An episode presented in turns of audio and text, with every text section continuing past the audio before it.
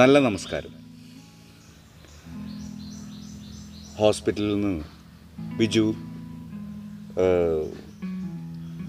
ഭാര്യയും മകളുമൊത്ത് തിരിച്ചു വരികയാണ് ദാവിദിൻ്റെ കാറിൽ. ഇനി റോസ്ലി അമ്മാമ്മയുടെ വീട്ടിൽ പുതിയൊരാളും കൂടെ ഉണ്ടാവുകയാണ്. എൻ്റെ മുമ്പിൽ ബിജുണ്ട് ആ ഒരു മാറ്റങ്ങളും വിശേഷങ്ങളും പറയാനായിട്ട്. ബിജു, എല്ലാവർക്കും നമസ്കാരമുണ്ട്.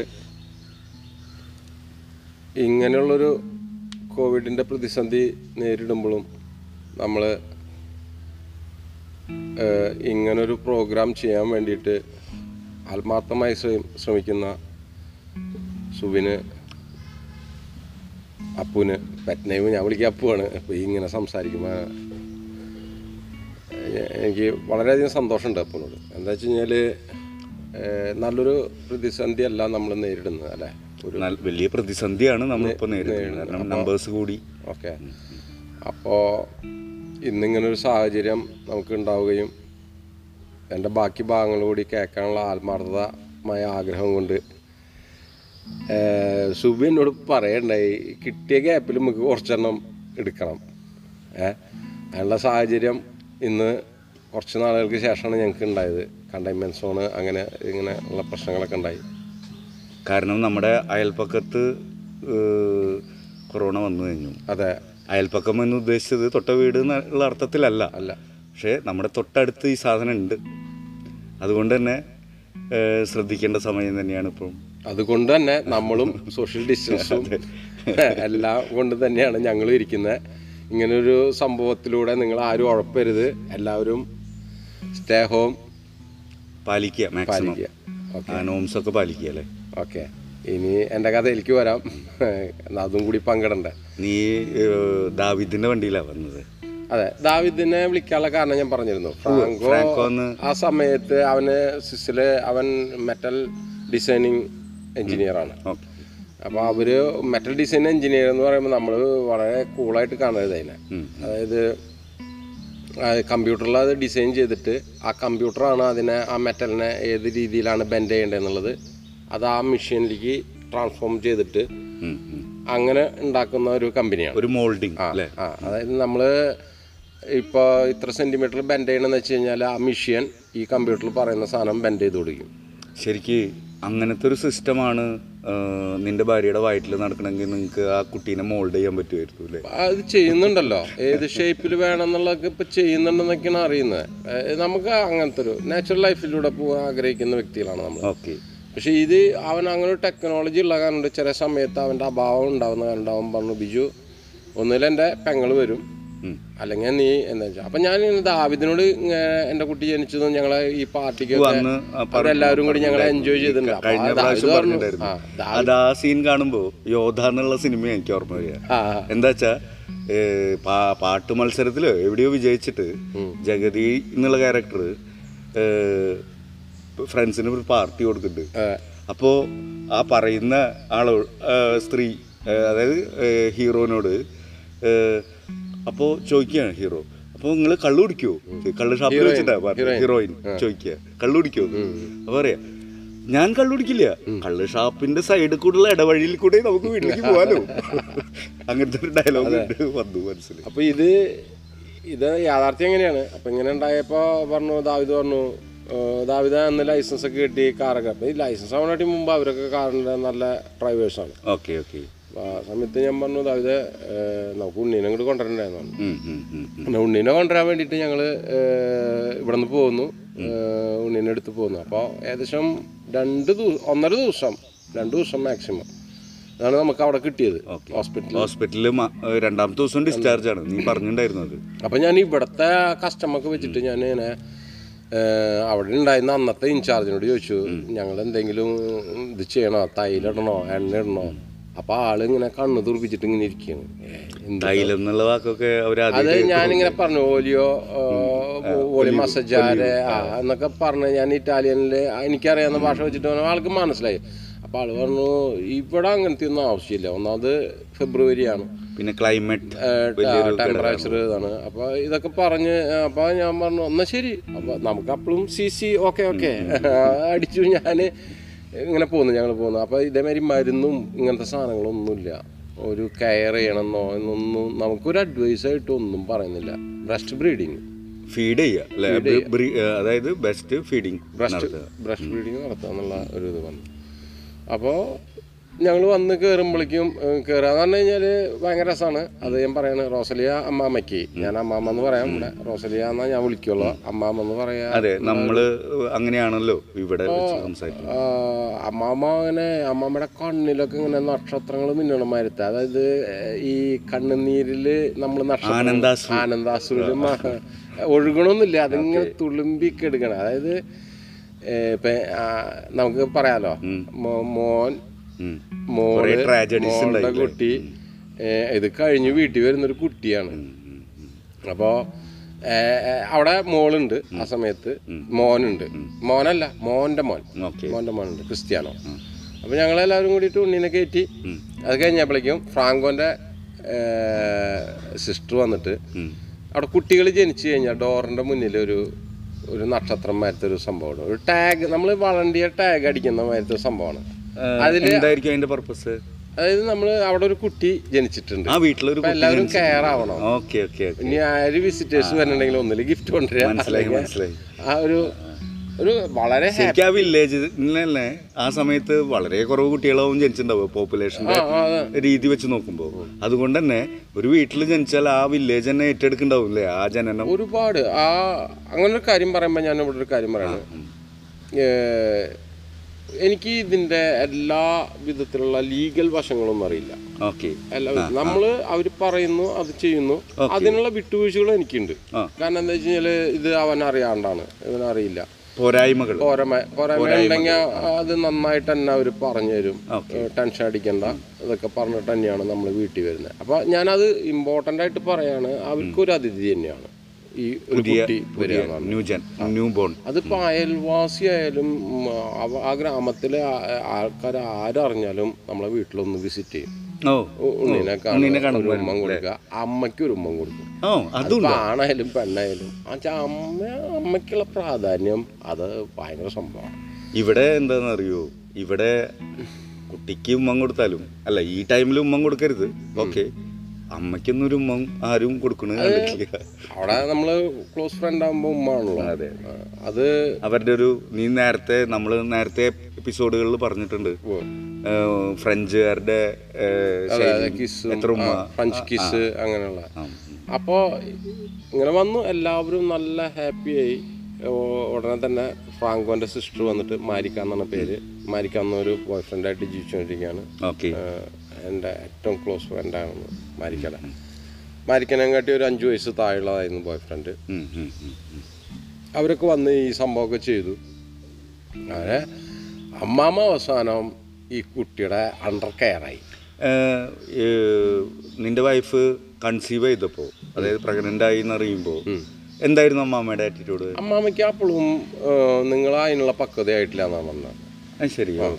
ഡിസ്കറേജ് ചെയ്യുകയും ചെയ്തു, അത് വേണ്ടെന്നും പറഞ്ഞു. അപ്പൊ അത് നമുക്കൊരു ഷോക്കാണ് അമ്മാമ്മ അങ്ങനെ പറഞ്ഞപ്പോ. പക്ഷെ ആ നാടിന്റെ രീതി വെച്ച് നോക്കുകയാണെങ്കിൽ ഒരുമാതിരി എല്ലാവരും ഒരു മാരേജ് എന്നുള്ളൊരു കൺസെപ്റ്റിന് മുമ്പേ കുട്ടികൾ ഉണ്ടാവുന്ന ഒരു സിസ്റ്റമാണ് അവിടെ. അതിന്റെ ഒരു ഭാഗമായിട്ടാവില്ലേ അവരും അവരുടെ ജീവിതാനുഭവങ്ങൾ വെച്ചിട്ട് അവർ പറഞ്ഞിട്ടുണ്ടാവുക ആയിരിക്കാം. പക്ഷെ പിന്നീട് അവർക്ക് മാറ്റമുണ്ടായി. ഇപ്പോ അത് കൃത്യമായി നമുക്ക് മനസ്സിലായിട്ടുണ്ടാവില്ല, ആളുടെ മാറ്റം നമുക്ക് മനസ്സിലായി. പക്ഷെ ആ ഇത് പ്രഗ്നൻസി ആയ സമയത്തുള്ള ആളുടെ അമ്പിയൻ്റ് ആണ് നമ്മൾ പറയുന്നത്. അപ്പം ആള് എപ്പോഴും ഇടയ്ക്ക് എന്നോട് പറയും, ബിജു ഇത്ര നേരത്തെ വേണോ എന്താ വെച്ച് കഴിഞ്ഞാൽ ഞാൻ വളരെ ഇപ്പോഴും പറയാണ്, ഞാൻ ഇത്രയും വയസ്സായിട്ടുണ്ടെങ്കിലും ഇപ്പോഴും ഞാൻ ഒരു 25-28 വയസ്സായ മാതിരിയാണ് പ്രവർത്തിക്കുന്നത് മനസ്സ്. അപ്പോൾ അവിടെ അത് ശരിക്കും പ്രതിഫലിക്കും. കാരണം എന്താ വെച്ചാൽ എൻ്റെ ആ പ്രായം 35 വയസ്സ് എന്നൊക്കെ പറഞ്ഞാൽ ഭയങ്കര മച്ചുവേർഡ് ആൾക്കാരവിടെ ഭയങ്കരമായിട്ട് സീരിയസ് ആയിട്ടുള്ള കാര്യങ്ങൾ ചെയ്യുന്ന മാതിരിയല്ല ഞാൻ അവിടെ ചെയ്തിരുന്നത്. ഞാൻ സംഭവം ആമി യുഗേ അങ്ങനെയുള്ള ഒരു ക്യാരക്ടറിലൂടെ ഞാൻ ജീവിച്ചുകൊണ്ടിരിക്കുക. അപ്പൊ അവർക്ക് അതിൻ്റെതായ ഒരു പക്വത ഇല്ല എന്നുള്ള തോന്നൽ എന്നോട് ഉണ്ടായിട്ടുണ്ടാവും. പക്ഷേ ഇങ്ങനെ ഇടയ്ക്ക് ഇപ്പോഴും എനിക്ക് തോന്നുന്നുണ്ട് നമുക്കൊരു പക്വത ഉണ്ടാവില്ല. കാരണം എന്താ വെച്ചാൽ ഞാൻ യൂത്തുകളായിട്ടാണ് ഇപ്പോഴും ഏറ്റവും കൂടുതൽ ഫ്രണ്ട്സ്. ഇപ്പോൾ സുബിന്ന് അപ്പുന്ന് പറഞ്ഞാൽ തന്നെ ഏകദേശം ഞാനായിട്ട് 12 വയസ്സോ 10 വയസ്സോ ഒക്കെ വ്യത്യാസമുണ്ട്. എന്നിട്ട് എനിക്ക് തോന്നുന്നത് ഞാൻ നിന്നെക്കാട്ടി ചെറുപ്പമെന്നാണ് ഞാനായിട്ട് ഇരുന്ന് സംസാരിക്കുമ്പോൾ. ഞാൻ അങ്ങനെ പലരോടും പറഞ്ഞിട്ടുണ്ട്. അങ്ങനെയുള്ള പല സംഭവങ്ങളും ഇൻസിഡൻസ് എൻ്റെ ജീവിതത്തിൽ എവിടെയെങ്കിലുമൊക്കെ എൻ്റെ ജീവിതത്തിൽ ചെറുപ്പം നഷ്ടപ്പെടുമ്പോൾ ഞാൻ ആദ്യം നിന്നെയാണ് ചിന്തിക്കുക. കാരണം ഞാൻ എന്നിട്ട് ഒരു ഹീലിംഗ് ഒക്കെ പോലെ നിൻ്റെ ചെറുപ്പത്തിനെ കുറച്ചും ഇങ്ങോട്ട് എടുക്കും, അത് എടുക്കേണ്ടി വരും. അപ്പോൾ കാരണം ഞാൻ ഒരു ചെറിയ ഉദാഹരണം, വയനാട്ടിൽ പോയിട്ട് ഞാൻ എൻ്റെ മോളും ആലപ്പുഴ ഫ്രണ്ട്സും കൂടിയിട്ട് ഞങ്ങൾ വയനാട്ടിലേക്ക് ഒരു ട്രിപ്പ്, ബൈക്ക് ട്രിപ്പ്. എനിക്കറിയാം അത് പോയത്. പോയി ഞങ്ങൾ ആദ്യത്തെ വിസിറ്റ് അവിടെ എന്താണെന്ന് വെച്ച് കഴിഞ്ഞാൽ നല്ലൊരു ഹോം സ്റ്റേ ആണ് എടുത്തത്. ഒരു ഹോം സ്റ്റേ, അത് നല്ലൊരു ഹോം സ്റ്റേ ആണ്. കുറേ വർഷങ്ങൾക്ക് മുമ്പ് അവരവിടെ കുടിയേറി, തെക്ക് ഭാഗത്ത് നിന്ന് കുടിയേറിയിട്ടുള്ള ആൾക്കാരാണ് അവിടെ. അപ്പോൾ ആ ഒരു ഹോം സ്റ്റേയിൽ ഞങ്ങൾ ചെന്നപ്പോൾ ഞങ്ങൾ ആദ്യം വിസിറ്റ് ചെയ്ത് ഞാനും മോളും കൂടിയിട്ട് ഇതൊക്കെ ഇപ്പം അടുത്ത് അതെ നമ്മൾ വീണ്ടും കുറച്ച് മുന്നോട്ട് വരും.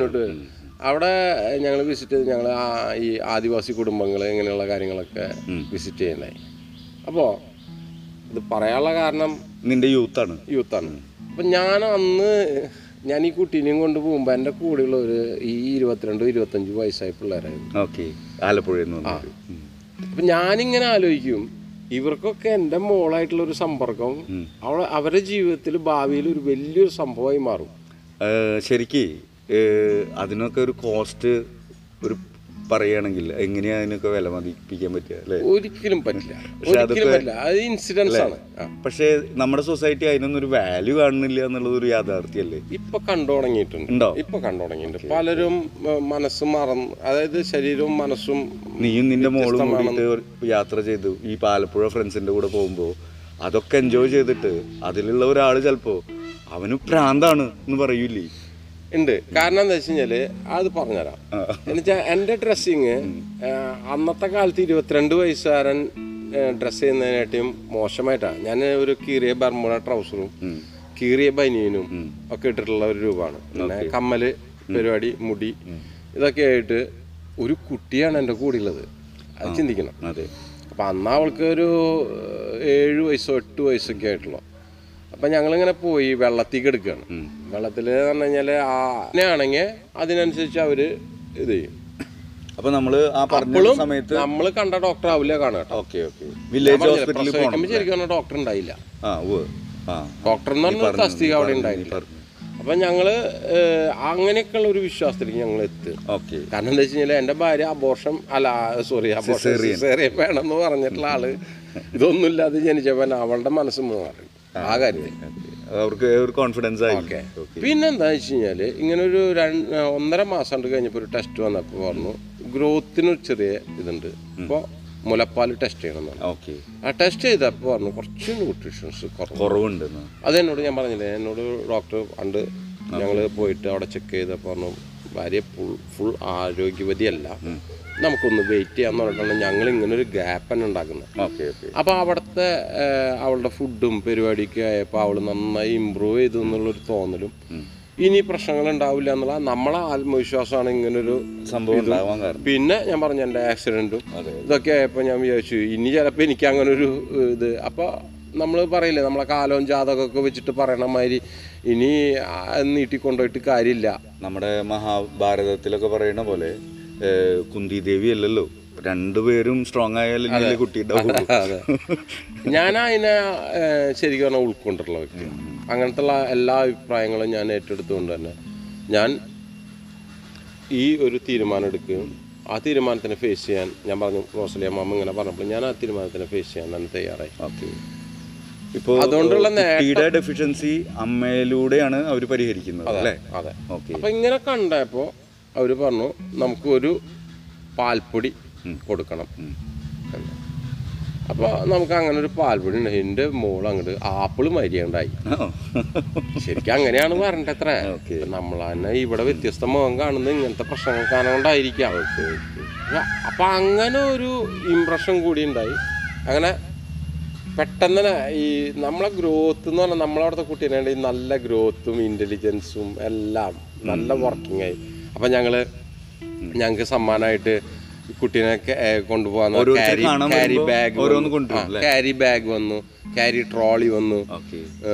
അപ്പം അതിൽ വെച്ച് സഞ്ചരിക്കുക. അപ്പം ഞങ്ങൾ തോട്ടത്തിൽ പോകുമ്പോൾ അവളെ കൊണ്ടുപോകും. അപ്പം റോസലി അമ്മമ്മയുടെ ചിച്ച എന്ന് പറയുന്ന നായ ആ കുട്ടിയുടെ അടുത്ത് തന്നെ, ആ കുട്ടി എന്ന് പറഞ്ഞാൽ എൻ്റെ മോളുടെ അടുത്ത് തന്നെ ഇരിക്കും. അപ്പം ചിലർ പറയും ഈ നായക്ക് ജലസ് ഉണ്ടായിരിക്കും, നമ്മളില്ലാത്ത സമയത്ത് അതിനെ ബൈറ്റ് ചെയ്യും എന്നൊക്കെ പറഞ്ഞു. അതൊന്നും ഉണ്ടാവും കേട്ടോ, നാച്ചുറലാണ്. കാരണം ഈ നായയുടെ കെയർ ആ കുട്ടിയിലേക്ക് പോന്നു എന്നുള്ളത് നമ്മൾ അപ്പിയർ ചെയ്യണമെങ്കിൽ ചിലപ്പോൾ നായ അഗ്രസീവ്. ഈ മൂത്ത കുട്ടി രണ്ടാമത്തെ കുട്ടി ഉണ്ടാവുന്ന പോലത്തെ ഒരു അതന്നെ ഒരു ഈഗോ. പക്ഷെ അന്ന് ഈ കുട്ടി, എൻ്റെ മോള് നാണിക്കുട്ടി ഉണ്ടാവുന്നതിന് മുമ്പ് ഈ ചിച്ചയാണ് അവിടുത്തെ കുട്ടി, അവന്റെ സ്ഥാനമാണ് ഇപ്പോ ഷെയർ ചെയ്യുന്നത്. പിന്നെ ചിന്നിനി പൂച്ചക്കുട്ടി, ആ പൂച്ചക്കുട്ടി അല്ല പൂച്ച, അപ്പൊ ചിന്നിനി എന്നാണ് വിളിക്കുക. അപ്പൊ പൂച്ച, ഇങ്ങനത്തെ 2-3 കെയർ ചെയ്യുന്ന വ്യക്തികളെ അവരുടെ കെയർ പോവോ എന്നുള്ള പേടി വരുമ്പോഴാണ് ഇവർ അറ്റാക്ക് ചെയ്യുന്നത്. അപ്പൊ അങ്ങനെ ഒരു സന്ദർഭത്തിൽ നമ്മളെല്ലാവരും ശ്രദ്ധിക്കും. അതായത് നമ്മളില്ലാത്ത സമയം ഉണ്ടാവില്ല, അടുത്ത് നമ്മൾ ആ കുട്ടിയുടെ അടുത്ത് നമ്മളുണ്ടാവും, അതാണ് നമ്മൾ ശ്രദ്ധിക്കുന്നത്. പക്ഷേ അങ്ങനത്തെ ഒരു അനുഭവം ഉണ്ടായില്ല. പക്ഷെ ഞങ്ങൾക്ക് തൊട്ട അയൽവാസിയായിട്ടുള്ള ഒരു ജർമ്മൻ ഫാമിലിയുടെ ജർമ്മൻ ഷെപ്പേർഡ് നായ ഉണ്ടായിരുന്നു അവിടെ. അവർ ജസ്റ്റ് എൻ്റെ ഭാര്യയും കുട്ടിയും നിൽക്കുമ്പോൾ അവരൊന്ന് പുഷ് ചെയ്തിട്ടു. കാരണം വെച്ചാൽ അത് ഇതുവരെ എൻ്റെ ഭാര്യയുടെ ഒപ്പം ആ കുട്ടീനെ കണ്ടിട്ടുണ്ടായിരുന്നു. അപ്പോൾ ഇതൊരു എന്തോ അവരുടെ മനസ്സ് നമുക്ക് വായിക്കാറില്ല. ഇനിയിപ്പോൾ ഇത് കേൾക്കുന്ന നായനെ പറ്റിയൊക്കെയുള്ള ശാസ്ത്രജ്ഞന്മാർ ഇതിനെപ്പറ്റി ആഗ്രഹിക്കുന്നുണ്ട്. ഞാൻ ഇതിനൊക്കെ മറുപടി കേൾക്കാൻ ആഗ്രഹിക്കുന്നുണ്ട്. അങ്ങനെയുള്ള അനുഭവമുള്ളവർ ഇത് കേൾക്കുകയാണെങ്കിൽ അതിനെപ്പറ്റി ഒന്ന് നമുക്ക് പറഞ്ഞു തരാൻ പറ്റുന്ന വലിയ സംഭവം. ചിനിനിന്ന് പറഞ്ഞ പൂച്ചേനെ കുറിച്ച് ഇപ്പൊ നീ പറഞ്ഞു. ഇവിടെ നിന്റെ പൂച്ചകളിൽ ഒരു ചിനിനി ഉണ്ടായിരുന്നു. ഞങ്ങളെ തുടക്കം പൂച്ചയുടെ പേര് ചിനിനി. അതാ ഒരു ഓർമ്മയില് നീ, കാരണം വെച്ചാൽ അവിടെ നിന്ന് പോന്നതിന് ശേഷം പൂച്ച എന്ന് പറയുന്നത് ഞാൻ പറഞ്ഞു കേട്ടുള്ളത്, ഞാൻ വിശ്വസിക്കുന്നു ഒരാത്മാവാണെന്ന്. അങ്ങനെയാണ് അല്ലേ? ഒന്ന് പറയാൻ പറ്റുമോ? അതിൽ ഓരോ പൂച്ചയ്ക്കും വ്യത്യസ്തമായ ക്യാരക്ടറാണ്. ഒരമ്മയ്ക്ക് ജനിക്കുന്ന 4 പൂച്ചക്കുട്ടിക്കും 4 ക്യാരക്ടറായിരുന്നു. അതെ, അതിപ്പോ മക്കൾ നമ്മുടെ മനുഷ്യരായാലും അങ്ങനെയാണ്. എൻ്റെ അവിടെ ഒരു പൂച്ച ഇതിൻ്റെ ഇടയിലുണ്ടായിരുന്നു, പച്ചക്കറി മാത്രമേ കഴിക്കൂ. എൻ്റെ അവിടെ ഒരു പൂച്ച ഉണ്ടായിരുന്നു, ശരിക്കും പറഞ്ഞു കഴിഞ്ഞാൽ വാലാട്ടി നടക്കും പിന്നാലെ. ഒരു പട്ടിയുടെ ക്യാരക്ടറുണ്ട്. ഓരോ ക്യാരക്ടറിസ്റ്റിക്കും ഭയങ്കര ശ്രദ്ധിച്ച് മൂവ് ചെയ്യുന്നൊരു എനിമലായിട്ടാണ് പൂച്ചനെ ഞാൻ കാണുന്നത്. മാത്രമല്ല എൻ്റെ കൈ പോവാനുള്ള കാരണം പൂച്ചയാണെന്ന് വിശ്വസിക്കുന്നുണ്ട്. അതെന്താ? കാരണം റോസലി അമ്മാമ്മയുടെ ഫാമിലിയുടെ പേര് ഗാത്തി എന്നാണ്. ഗാത്തി എന്ന് പറഞ്ഞാൽ പൂച്ചയാണ്. ഗാത്തോ എന്ന് പറഞ്ഞ പൂച്ചയാണ്. ഗാത്തി ഫാമിലിയിലാണ് അവരെ ഫാമിലി നെയിം. പക്ഷെ അവിടെയും ഈ സമയത്ത് ഒരുപാട് പൂച്ചകളുണ്ടായിരുന്നു. ഞാൻ അവരെല്ലാവരും നന്നായി മിങ്കിൾ ചെയ്ത്, ഈ പൂച്ചകൾക്ക് ഒരു പ്രശ്നമുണ്ട്, നമ്മളെ പെണ്ണുങ്ങളെ മാതിരിയാണ്, പെണ്ണുങ്ങൾ ചേരാത്ത മാതിരി തന്നെ. സോറി, അങ്ങനെ പറയല്ല, പല പെണ്ണുങ്ങളും നന്നായി ജീവിക്കുന്നുണ്ട്. പക്ഷെ എന്നാലും ഞാൻ പറയണത്, ചില ബന്ധങ്ങളിൽ പെണ്ണും ചേരില്ല എന്ന് പറഞ്ഞിട്ട് എൻ്റെ അച്ഛൻ എൻ്റെ കാരണന്മാരൊക്കെ പറയണ കേൾക്കാം, എന്ത് ചേർന്നാലും 4 മുല ചേരില്ല എന്ന് പറയും. അപ്പം അത് കാണുകൊണ്ട് പറഞ്ഞാണ്. അപ്പം അങ്ങനെ ഈ പൂച്ചകളിലും ആ ഒരു സ്വഭാവം ഞാൻ കണ്ടിട്ടുണ്ട്. അപ്പോഴാണ് ഞാൻ വീണ്ടും ഒന്നുകൂടി ചിന്തിച്ചത്, ഇത് ഒരു അവതാരമാണ്, അതായത് ഒരു പുനർജന്മമാണ്. അത് കാരണം കൊണ്ടാണ് അവർക്ക് എല്ലാവരും ഉൾക്കൊള്ളാൻ പറ്റില്ല, പെണ്ണുങ്ങളായാലും ആണുങ്ങളായാലും. ഞാൻ തന്നെ കണ്ടിട്ടുണ്ട്, എല്ലാ ആൺപൂച്ചകളും എല്ലാ വിധത്തിലുള്ള പെൺപൂച്ചകളായിട്ടും ബന്ധപ്പെടുന്നില്ല. ഓക്കെ ഓക്കെ പട്ടികളെ മാതിരിയല്ല. അല്ല, നായ എന്ന് നിന്നെ ഞാൻ വിളിച്ചു കഴിഞ്ഞാൽ, പൂച്ച എന്ന് വിളിച്ചാൽ നിനക്ക് എന്താ ഫീൽ ചെയ്യാ? കൃത്യമായി മനസ്സിലായി. പോടാ പട്ടി എന്ന് ഞാൻ വിളിച്ചു കഴിഞ്ഞാൽ എന്താ അതിന് വിചാരിക്കുക? പോടാ പൂച്ച എന്ന് വിളിച്ചു കഴിഞ്ഞാൽ മനസ്സിലാവും. ഇത് കേൾക്കുന്ന എല്ലാവർക്കും മനസ്സിലാവും. അപ്പൊ പിന്നെ നമുക്ക് ഈജിപ്ഷ്യൻ മനുഷ്യന്റെ, പ്രത്യേകിച്ച് നമ്മുടെ നാട്ടിലെ പോലെ കുറച്ച് റെസ്പെക്ട്സ് ഒക്കെ കീപ്പ് ചെയ്ത് പോണ ഒരു ക്രിയേച്ചറാണ് പൂച്ച എന്നാണ് പറയുന്നത്. അപ്പൊ ഈജിപ്ഷ്യൻ ഇതും അതിന്റെ കഥകളൊക്കെ ഞാൻ അതിന്റെ ഇടയിൽ ചെറുതായിട്ട് ഇങ്ങനെ. നിന്റെ കൈ മിസ്സാവാൻ പൂച്ചയുടെ കാരണം എങ്ങനെയാ? അത് ഞാൻ പറഞ്ഞു തന്നെ, ഈ ഈജിപ്ഷ്യൻ കഥകളും ഇതൊക്കെ ഉണ്ട്. ഞാൻ ഇങ്ങനെ ഒരു സമയത്ത് ഓസ്ട്രേലിയ അമ്മമ്മയുടെ ഏകദേശം 17-ന് മേലെ പൂച്ചകളുണ്ടായി. അതിനൊരു പൂച്ചയല്ല, അതിലും കൂടുതലുണ്ടായാലും അവിടെ അത്രയ്ക്കും വലിയ സൗകര്യമുണ്ട്. പൂച്ചകളൊക്കെ അവരവരുടെ പഴയ വീടാണ്, കരിങ്കൽ ചെമരകളാണ്, ധാരങ്ങളുണ്ട്, അവർക്ക് അവിടെ താമസിക്കാം. അങ്ങനൊരു പ്രശ്നം നടക്കുന്ന ധാരത്തിലാണ്. ആ ദ്വാരത്തിലുണ്ടായ സമയത്ത്, ഇതൊക്കെ എൻ്റെ മോള് ജനിക്കുന്നതിന് മുമ്പുള്ള കാര്യമാണല്ലോ കൈ പോകുന്നത്, അങ്ങനെ ഞങ്ങൾ ആ ലാസ്റ്റ് വരവിന് തൊട്ട് മുമ്പ്, കൈ പോണതിൻ്റെ വരവിന് തൊട്ട് മുമ്പ് എന്നോട് റോസലേമ്മ പറഞ്ഞു, ബിജു ക്യൂ ദിക്കോസ്ത ബൂക്ക, എൻ്റെ അർത്ഥം ഈ ഓട്ട നീ അടക്കിയെന്ന് പറഞ്ഞു. ഓക്കെ, എനിക്ക് സത്യം പറഞ്ഞാൽ എന്താണെന്നറിയില്ല, ഞാനൊരു ചെമരൻ്റെ ഓട്ടയല്ലേ, ഞാൻ അടച്ചു. പക്ഷേ അതിൽ പൂച്ചക്കുട്ടികളുണ്ടായിരുന്നു. അയ്യോ, അടച്ച ഇത് പിന്നെ ഞാൻ നിലവിളി കേട്ടു. ഞാൻ ഈ റോസ്ലിയോട് ചോദിച്ചു, ഇത് എന്താ, ഇതെന്തിനാ ഈ അത് ഓവറായി അങ്ങനെ അങ്ങനെ പറഞ്ഞു. ഞാൻ പറഞ്ഞു അത് തുറക്കാൻ പറ്റാത്ത മാതിരിയാണ്, അതെന്ന് വെച്ചാൽ ഈ ഭയങ്കര ഹാർഡായിട്ടുള്ള സിമെൻറ്റ് വെച്ചിട്ടാണ് അടച്ചത്. അത് അവിടെ ബാക്കിയിരുന്നാണ്, അത് മുഴുവൻ അവിടെ കൊണ്ടുപോയി. അത് ഈ കരിങ്കല്ല് മരിയാ സിമെൻറ്റ് ഇവിടെ ഉണ്ട്. ഇപ്പം അത് ഈ എന്തോ പേരിക്ക് ഓർമ്മയില്ല, ഓരോ ഗ്രേഡുകളൊക്കെ ഉണ്ട്. ആ കൊല്ലാണ് എൻ്റെ കൈ പോണം. ഞാൻ ആ ലീവിന് വരുന്ന കൊല്ലാണ് നിന്റെ. നീ എപ്പോഴും അതൊരു നിന്റെ മനസ്സിലൊരു കുറ്റബോധമായി കിടക്കണ്ടായിരുന്നു അല്ലേ? കുറ്റബോധം പിന്നീട് എൻ്റെ അനുഭവത്തിൽ വരുന്നത്, എൻ്റെ അമ്മ എൻ്റെ വീട്ടിലുണ്ടായിരുന്ന പൂച്ചക്കുട്ടി, അതായത് എൻ്റെ മോൾക്ക് ഭയങ്കര ഇഷ്ടമായിരുന്നു. നാട്ടിൽ വന്നതിന് ശേഷം ഞങ്ങൾ പൂച്ചേനെ വളർത്തി തുടങ്ങി. വളർത്താനാണ് സ്വീകരിച്ചുകൊണ്ടുള്ള വളർത്തൽ. അതായത് പൂച്ച എന്നുള്ള കാറ്റഗറിയിലല്ല, നമുക്ക് നമ്മൾ കഴിക്കണ മാതിരി പ്ലേറ്റിൽ തന്നെ ഭക്ഷണം വെച്ച് കൊടുത്ത് അങ്ങനെ വളർത്തിയ പൂച്ചകളിൽ കുട്ടി ഉണ്ടായപ്പോൾ എൻ്റെ അമ്മ ഒരു ദിവസം ഞങ്ങൾ കാണാൻ പൂച്ചക്കുട്ടികൾ ഇങ്ങനെ കാലിൻ്റെ ഇടയ്ക്കൂടെ ഓടും. വീടിൻ്റെ ഉള്ളിലാണ് കേട്ടോ, ഇത് വീടിൻ്റെ ഉള്ളിലെ കഥയാണ്. അമ്മ വെറുതെ കാലുകൊണ്ട് അടിച്ചു. അതിൻ്റെ നാലാം പക്കാണ് എൻ്റെ അമ്മയുടെ കാലൊടിഞ്ഞു. അപ്പോൾ വീണ്ടും എനിക്കതൊരു വീണ്ടും അത് തേട്ടി വന്നു അല്ലേ. ഞാനിത് ആരും വിശ്വസിക്കാൻ വേണ്ടി പറയല്ല, വിശ്വസിക്കരുതെന്ന് ഞാൻ പറയുള്ളൂ. അപ്പോൾ ഇങ്ങനെയൊക്കെ ഉള്ളൊരു സന്ദർഭത്തിൽ ഇപ്പോഴും എൻ്റെ വീട്ടിലിപ്പോൾ ഇന്ന് 13 പൂച്ചയുണ്ട്. എനിക്കറിയാം അവരൊക്കെ. ഞാൻ എൻ്റെ മാരി എന്താ പറയുക, എൻ്റെ മാരി വൃത്തിയോട് കൂടിയിട്ട് എൻ്റെ മാരി വൃത്തി ഞാൻ നോക്കുന്നുണ്ട്. പക്ഷെ അവരിലും ഈ ഈഗോ ഉണ്ട്. എൻ്റെ ഏറ്റവും ഇഷ്ടപ്പെട്ട പൂച്ചേനെ എൻ്റെ വീട്ടിൻ്റെ ഉള്ളിൽ നിന്ന് വേറൊരു പൂച്ച അടിച്ച് പുറത്താക്കി, അവരെ കുട്ടികളെയും പുറത്താക്കി.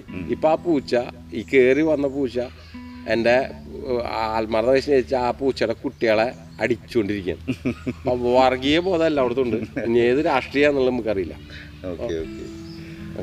തിരിച്ച് പറയാനുള്ള കാരണം, തിരിച്ച് പൂച്ചയിലേക്ക് തന്നെ നമ്മൾ ഇറ്റലിയിലേക്ക് പോകുന്നു. അങ്ങനെ കുറേ ബിജുവിൻ്റെ ഉള്ളിലുള്ള അനുഭവിച്ച കാര്യങ്ങൾ വെച്ചിട്ട് ബിജുവിൻ്റെ റിപ്പൻഡൻസ് നമ്മൾ പറഞ്ഞു വന്ന നായയുടെ കാര്യമാണ്. അതെ അതെ അതെ, നായയുടെ കാര്യമെന്ന് വെച്ച് കഴിഞ്ഞാൽ അങ്ങനൊരു അനുഭവം ഉണ്ടായപ്പോൾ ഈ ജർമ്മൻ ഷെപ്പേർഡ് ഞങ്ങൾ ഒരിക്കലും ഒരു കുട്ടി കയ്യിലായിട്ട് കണ്ടിട്ടില്ല. അപ്പം അവരെ മെൻ്റല് അത് പിന്നീട് പറഞ്ഞത് എന്താണെന്ന് വെച്ച് കഴിഞ്ഞാൽ, അവർക്ക് നമ്മളൊരു ശത്രുവിനെ അറ്റാക്ക് ചെയ്യാൻ വേണ്ടി കൊണ്ടുവരിക എന്നുള്ള ഒരു ഭാവം അവർക്ക് തോന്നുമ്പോൾ അത്ര അവരിതുപോലെ ചെയ്യുന്നു. പക്ഷെ ആ കുട്ടീനെ അല്ല അറ്റാക്ക് ചെയ്തത്, എൻ്റെ വൈഫിനെയാണ് തള്ളിയിട്ട് സ്റ്റെപ്പ് അപ്പുറത്തേക്കാക്കി. ആ സ്റ്റെപ്പ് മുഴുവൻ ഇറങ്ങി എൻ്റെ മോള് കൂടി. നല്ല ദിവസങ്ങൾ ഞങ്ങൾ ആ വസന്തകാലം വന്നു, ആപ്പിൾ വന്നു, പേര് വന്നു, എൻ്റെ മോൾക്ക് ഇതൊക്കെ ചപ്പാൻ കൊടുക്കും, പിന്നെ ഈ പാലിൻ്റെ ഇത് വന്നു. അവ തുടുത്ത് ഞങ്ങളൊരു കാര്യം ചെയ്തു. ഒരു കൊല്ലം ഞങ്ങൾ ഇപ്പോൾ ആക്സിഡൻ്റായി, ആ കൊല്ലം വന്നില്ല, ഡിസംബർ വന്നില്ല. പിന്നത്തെ കൊല്ലം ഞങ്ങൾ ഇറങ്ങാൻ തീരുമാനിച്ചു. അപ്പോൾ ഒരു കൊല്ലം 2 കൊല്ലം ഞങ്ങൾ നാട്ടിലേക്ക് വന്നില്ല. ഇവിടെയും കാത്തിരിക്കാൻ ആൾക്കാരുണ്ടാവും അല്ലേ, ഒരുപാട് ആഗ്രഹങ്ങൾ. അച്ഛാ ഈ ഫോട്ടോസൊക്കെ കാണുമ്പോൾ ആൾ അങ്ങനത്തെ ഒരു കുട്ടിയത്തെ അന്ന് വാട്സാപ്പ് ഇല്ല, അതില്ല, അതുമില്ല, ഒന്നുമില്ല. നിനക്ക് കൃത്യമായിട്ട് അപ്ഡേറ്റ് ചെയ്യാൻ പറ്റിയിട്ടുണ്ടാവില്ല മകളുടെ വളർച്ചകളും ബാക്കി കാര്യങ്ങളും ഒന്നും അല്ലേ. ഇല്ലില്ല, ഫോട്ടോസിലൂടെ ഇല്ല. അപ്പോൾ ഒരാകാംക്ഷയോടുകൂടി ഇരിക്കുകയാണ് നാട്ടിലും. നിന്നെയും നിന്റെ ഭാര്യനെയും പുതിയ അതിഥി നാണീനെയും കൂടി റിസീവ് ചെയ്യാൻ വേണ്ടി നമുക്ക് കേൾക്കാം MG's പോഡ്കാസ്റ്റിലൂടെ ബിജുമായ സംഭാഷണം.